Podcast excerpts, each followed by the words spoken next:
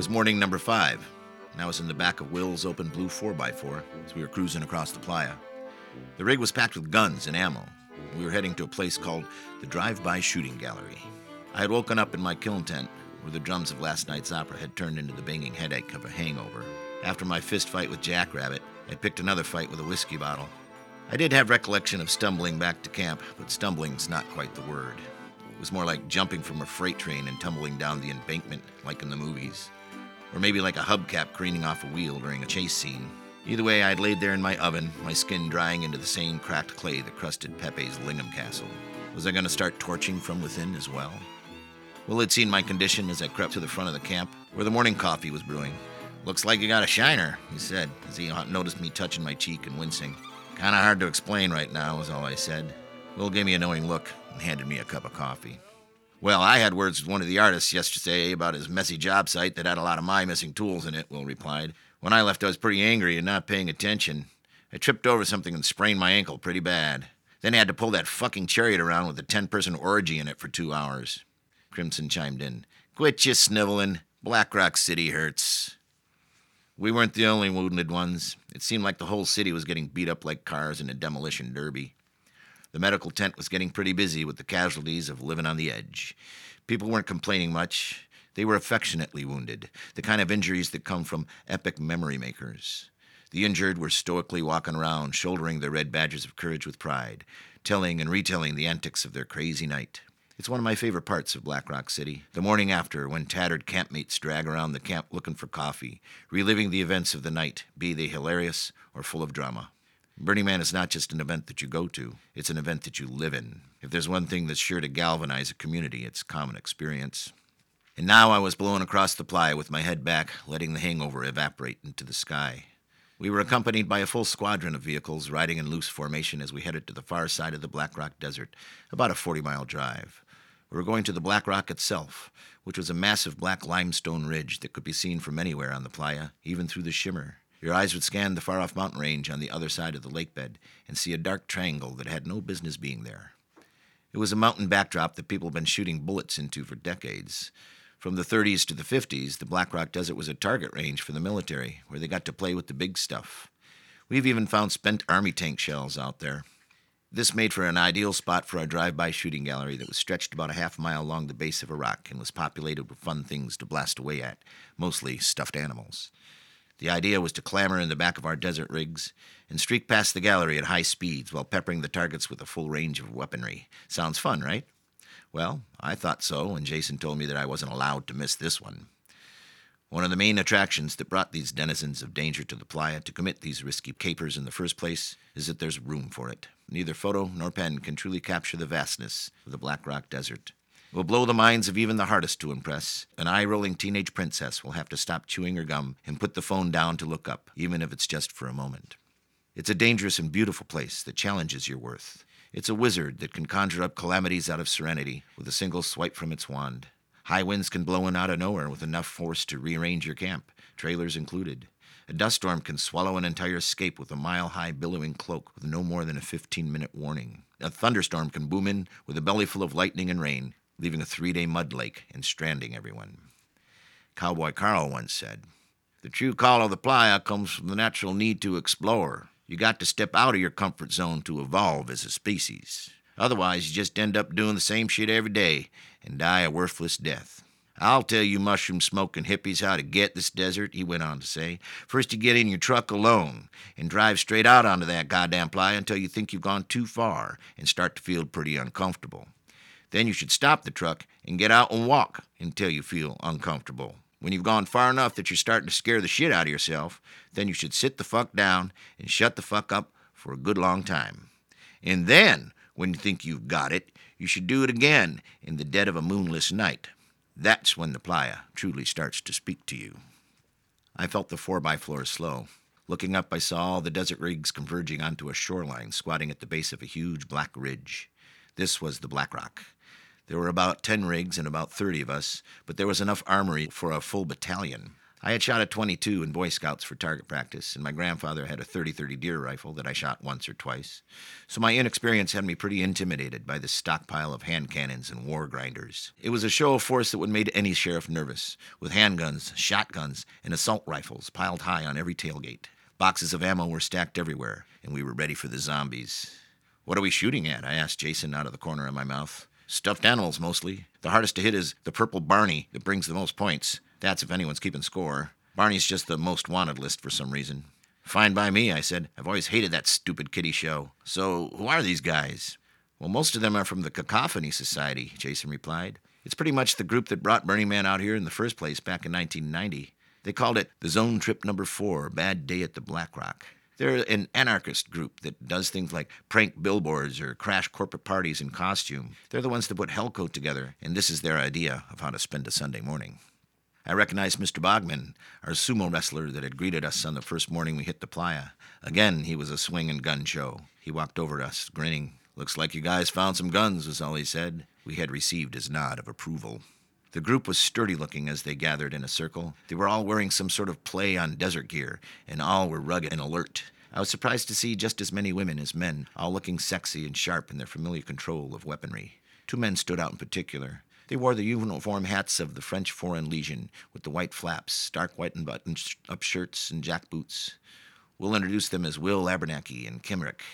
There was also an older man there that caught my attention. He was tall and slender with a bushy captain's mustache, cargo safari shirt, and pith helmet. He was busy muzzle loading a black powder pistol while straddling a beautiful old Schwinn bicycle. There was a wonderful nonchalance about him. This was Kimrick's father, Bill Smith. They all seemed so comfortable with the danger that was about to commence as they readied their weapons and claimed position in the desert rigs. I would later find out that they had been making trips out there for several years in the name of gunplay. Turns out that this drive-by gallery was actually the tamer of their weapon gains. The year before, they had made a game called The Car Hunt. That one involved a remote control Oldsmobile station wagon with a crash dummy behind the wheel. The car was sent off into the playa shimmer like an antelope, with several trucks in pursuit, the rear beds loaded with small militia as they chased the olds at high speeds and shot the shit out of it with everything they had until the car was dead. The car was given a 10 minute lead, so even finding it in the shimmer was a trick. The trucks had to keep a very close eye on each other's whereabouts, as to not to shoot one another. At least in the drive by gallery, everyone was generally shooting in the same direction, but you still had to be hyper aware as you tried to hold your balance in the back of a speeding pickup truck over rough terrain, aiming high powered automatic rifles and huge shotguns while blasting into the mountainside. The real danger was getting knocked off the truck from the recoils.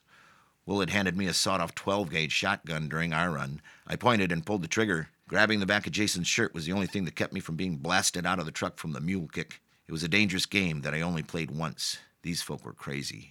My hangover wasn't even a memory as the alcohol in my veins was replaced by adrenaline. Even through the gun rage earmuffs that Will had handed me, the report of a thousand powder cannons going off point blank was collapsing my eardrums. Boom! Tat, tat, tat! The mountainside lit up as stuffing ripped out of the heads of teddy bears and stuffed rabbits. Will handed me an M16 rifle. It didn't kick as hard as the shotgun, but I was still working hard to stay on my feet. I'm certain that I wasn't hitting a thing as my shoulders were getting bashed to shit. Will noticed me rubbing it. That Bruce shoulder match your shiner, Will shouted. Black Rock City hurts. Then on our second pass, we came up on Kimrick's dad in his pith helmet, riding the Schwinn.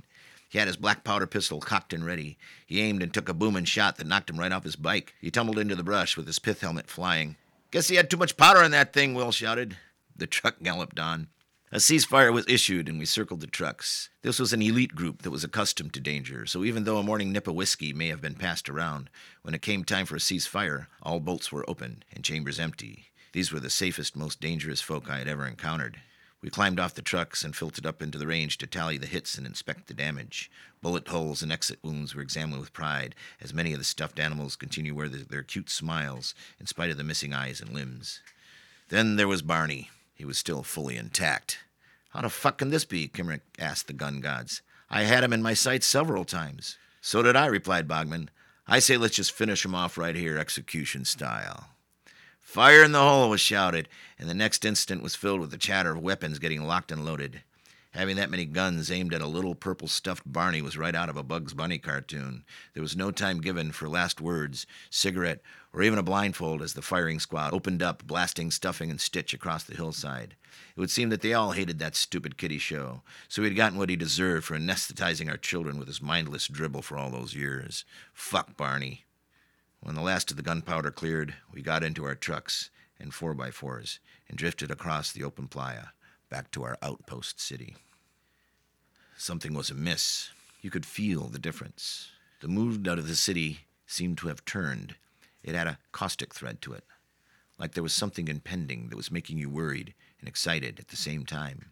Even though nothing had been done to the man, he looked different somehow. Maybe the darkening mood of the city was imposing onto his faceless presence. It was as if he knew of his impending doom. His silence had been the thread holding together the fabric of the community, and now he was going to burn for it. Were things going to unravel like the pulled yarn of an old sweater? All we knew for sure was that the future was set, and we were all belted into the coaster as it clicked up the track. The last colors of sunset had faded into the black of night. Even the quickly setting thumbnail moon seemed to be taking cover. It's time to go. The man's arms are up. He's going to burn soon. Jason and Marlowe had found me in the house of doors. Marlowe, you look amazing. She had made herself to resemble a raven, with the purple sheen glinting out from under sleek black feathers, and a ferocious beak coming from her forehead that pulled you into the black beauty of her eyes. It was her spirit animal. I followed them into the evening and saw the man with his arms up for the first time. The image spoke to me. It was a surrender, an ultimate sacrifice. Go ahead, burn me. This was his clear message. Jason's words were ringing in my ears. That's the whole point. You get a clean slate that you can build anything on, because at the end of the week, the whole thing burns anyway. It was time to erase the chalkboard.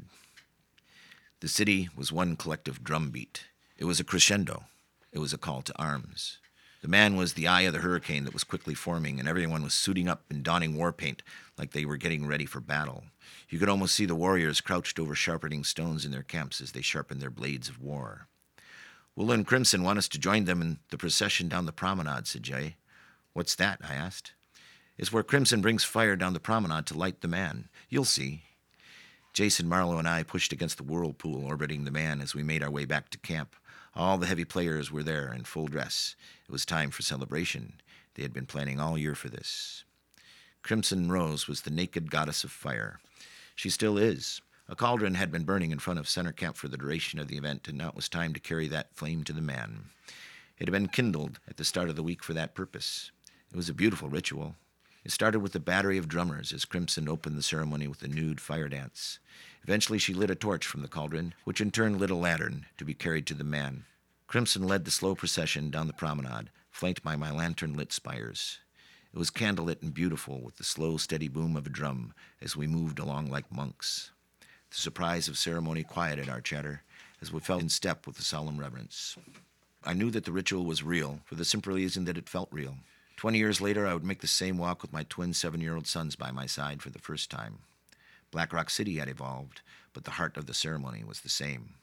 It awoke in their hearts, and I could see it in their faces. They looked up at me, and I knew that they understood. The meaning behind ceremony and ritual isn't something that is taught, it is something that is felt. They clasped my hands, and we walked. I could see them matching my footsteps, following in my footsteps. This is a story of how a ritual is born. My 20th time walking with my sons had the same power as it did the first time I walked it side by side with Will, Jason, and Marlowe. The man in the hat, Larry Harvey, joined alongside with Bogman. We walked without conversation. Then the drums and pace started to quicken as we neared the gravity of the man, his arms still raised in welcome. We were getting pulled into the whirlpool. Will and Bogman were fully armed and started firing rounds into the playa as we approached the throngs. Will turned and handed me a loaded automatic rifle. Welcome to Burning Man, was all he said. I opened it up and fired several rounds into the playa just ahead of our step, the muzzle flash blinding us all. It felt great to be alive. Meanwhile, explosives and fireworks were going off everywhere. One had to keep a sharp head as Roman candles were being leveled into the crowd and live mortar bombs were being lobbed around like softballs. We finally breached the crowd and came into the inner circle. We were alarmingly close to the man as he loomed over us, arms outstretched. It was perilous and accelerating. The tension was like a coiled spring as people swarmed around on vapors like drunken wasps.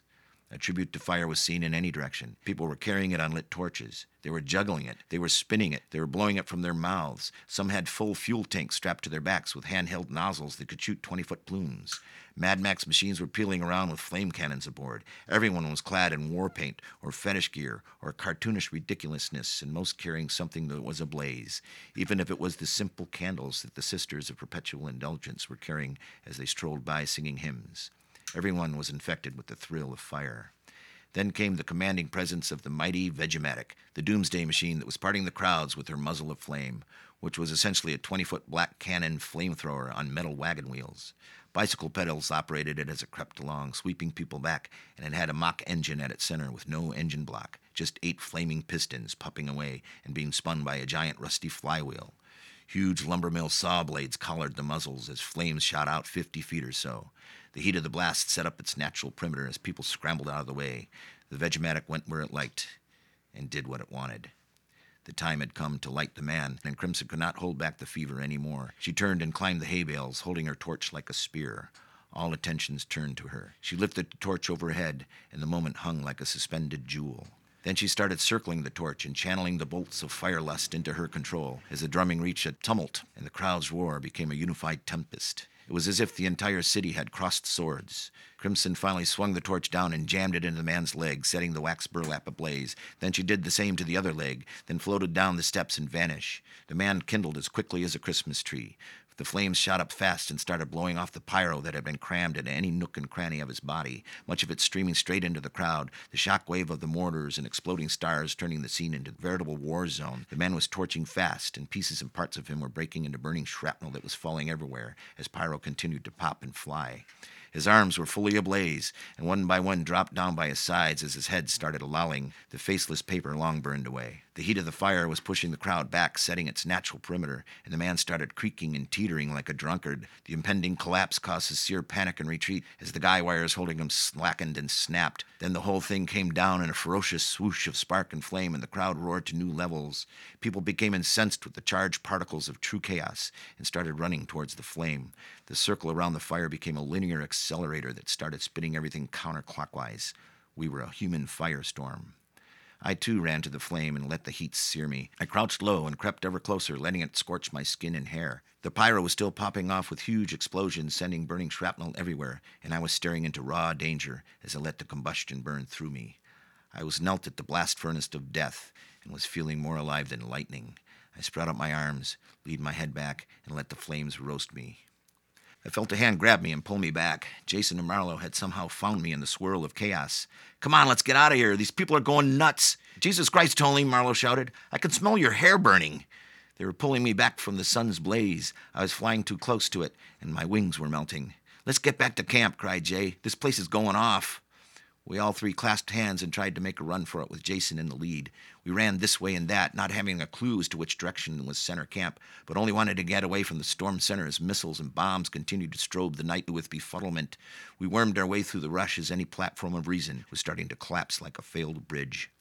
Which way is it to center camp? Marlowe shouted to Jason over the din. Fuck if I know, Jason answered. I think it's this way. Follow me. We got in line behind Marlowe and surrendered our fate to her witch's antenna. We tore off, but stopped short in the nick of time just as two guys with flamethrowers started shooting at each other, just for fun. There were near misses everywhere. As anything with wheels zigzagged the crowd, many of them carrying fire of some kind as people's escaped getting crushed by inches. We even saw a man drunkenly shoving a shopping cart around that had an actual campfire of burning logs in it. How the fuck did he put a campfire into a goddamn shopping cart? We watched as he careened into one of my beloved spires of the promenade, crashing into it as the whole thing tipped over, dumping the burning logs onto the spire base. The spire instantly caught fire. The maniac let out a whoop and disappeared into the night, abandoning the flaming cart. That was my fucking spire, you idiot! I screamed after him. This place is going insane! I stood and watched the spire burn for a moment, my heart and soul burning along with it. Come on, we gotta get out of here, Jason insisted. We finally got out to somewhat of a clearing and huddled up for protection. Jesus Christ, I said, I'm so spun around I can't tell which direction anything is. We all three stood for a moment trying to get our bearings. Our eyes panned the city, and we instinctively pulled closer together. Black Rock City was ablaze. We really need to get back to camp, said Jay. In the middle of center camp was an information board. It may have been just a couple of 4 by 4 wood posts with a sheet of plywood in between, but it was Black Rock City's only network. It was covered with hundreds of bits of papers with numbers and names, meeting times, and hookups. It was our only meeting point, our switchboard, our internet. There were no cell phones. In today's Black Rock City, that info board has evolved into a fully staffed camp called Playa Info. This tiny bulletin board of BRC 96 served the same important function. It was a way for people to find one another. And that was our beacon of safety in the world gone mad. I think I see the information board, cried Marlowe. We followed her through the mayhem, still clasping hands. I felt protected riding under her raven's wings as we approached the safety of our port. But just when we were coming up on the board, we heard the clank and squeal of metal and rust and turned to see the monstrous Vegematic war machine pulling into the scene, its drivers wearing World War II leather fighter pilot helmets and mirrored goggles. They crept into center camp like an army tank and leveled the muzzle directly at the information board. Then a woman wearing a white strapless prom dress and full white satin gloves coming up past her elbows came running up to them, waving her arms and halting them, brazenly putting her body right in front of the flaming muzzle. I had never before seen such moxie. It was Harley, the woman who had been in Checkpoint Salon with the blue Danskin, straddling her bike, organizing the camps of Black Rock City into theme camps, and orchestrating the budding network of this community was her baby, and this information board was the main lifeline. Burning it would unravel it all. We could see the heated debate in their body language as the city raged around us. The gestures told the story. We saw a mother trying to protect her child. We saw two men filled with reckless abandon sitting on the ultimate machine of anarchy. They were shrugging their shoulders at her in the language of, What the fuck does it matter now? Let's just burn the fucker. And Harley standing firm, one hand on her hip and the other wagging a finger at them. Then Harley finally buckled under the pressures of divine fate. She threw up her hands and walked away. Virgil's predictions were coming true. In order to cap the explosion of chaos and turn it into the engine that drives a community, we must first watch it fall. The Vegematic driver hit the button, and the black muzzle blasted out a 50 foot flame, blowing the tinderboard of tiny papers into black snowflakes of burning ash. The nucleus of common order had been snuffed out like a cigarette butt. The final linchpin had been pulled. We clambered back to our camp in true fear and did not sleep as we watched the city collapse. We traveled under the mountains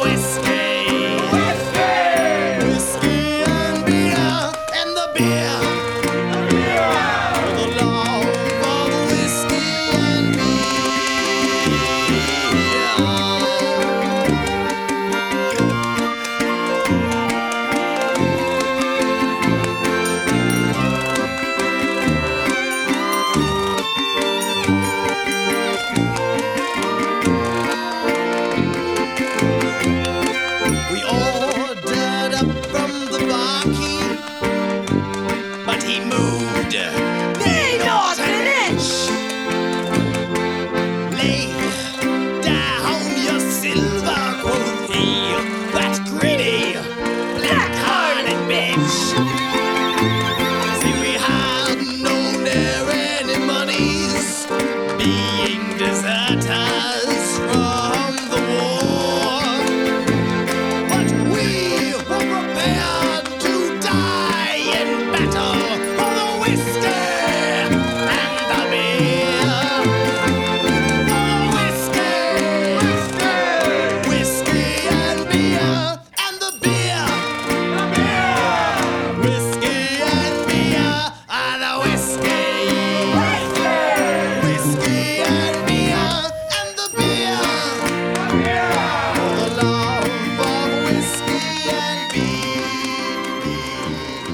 There's a lot of struggle going on with Burning Man with the music. There's a certain ilk of music that is sort of whitewashing the entire town. The unza unza, yeah, the boots and pants. And, and uh, the reason that is, is because they have the biggest sound systems. A lot of the live music and that kind of stuff is getting buried in the mix. And so that frustrates the DPW crew a lot because that's sort of culture that we spring from, is we're, you know, we're, we're carnies. And so a lot of times we'll have jug bands and handmade instruments and things like that's where we come from. I always see that damn band play on our stage That's before this is- the event. Oh, this that is the music that I have. great. Oh, awesome. It is that damn band. oh, hooray! Because the, the band leader is one of my managers. He's the Spire installation manager. I've known him for years and years. His name's uh, Dylan Blackthorn on the playa. We were so close, we could smell